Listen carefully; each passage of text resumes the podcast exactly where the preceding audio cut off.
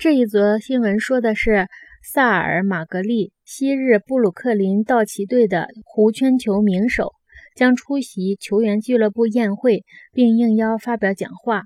文人学者钦佩彼得罗·阿雷蒂诺、拉伯雷和纳什音韵铿锵、刚劲犀利的文章。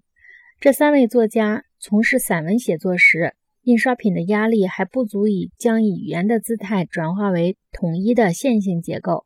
我和一位经济学家交谈时，问他是否想过，读报是一种有报酬的雇佣劳动。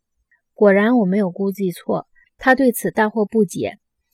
然而，凡是将广告和其他节目糅合在一起的媒介，的确是一种有偿学习。在未来的年月里，当孩子们上学成了有偿学习时，教育家们将明白，耸人听闻的报纸。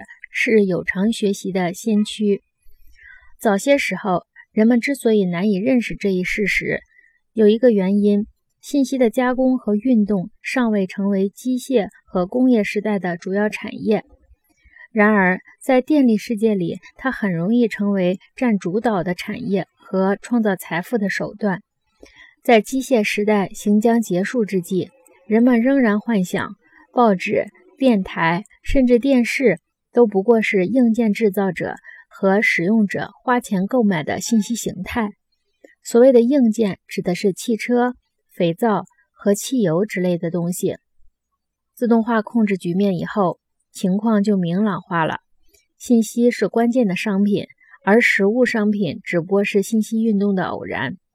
信息成为电力时代的基本经济商品。信息时代的早期阶段。被广告和娱乐方式掩盖的若明若暗、模糊不清。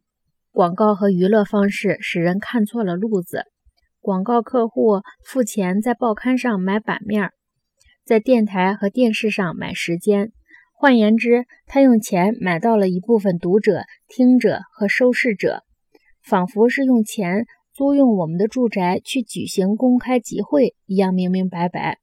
如果他们知道如何直接付款购买听众、读者和收视者的时间和注意力的话，他们是乐意照办的。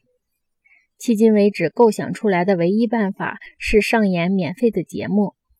美国的电影院还没有形成中断放映时间插入广告的习惯，这是因为电影本身是消费品广告的最佳形式。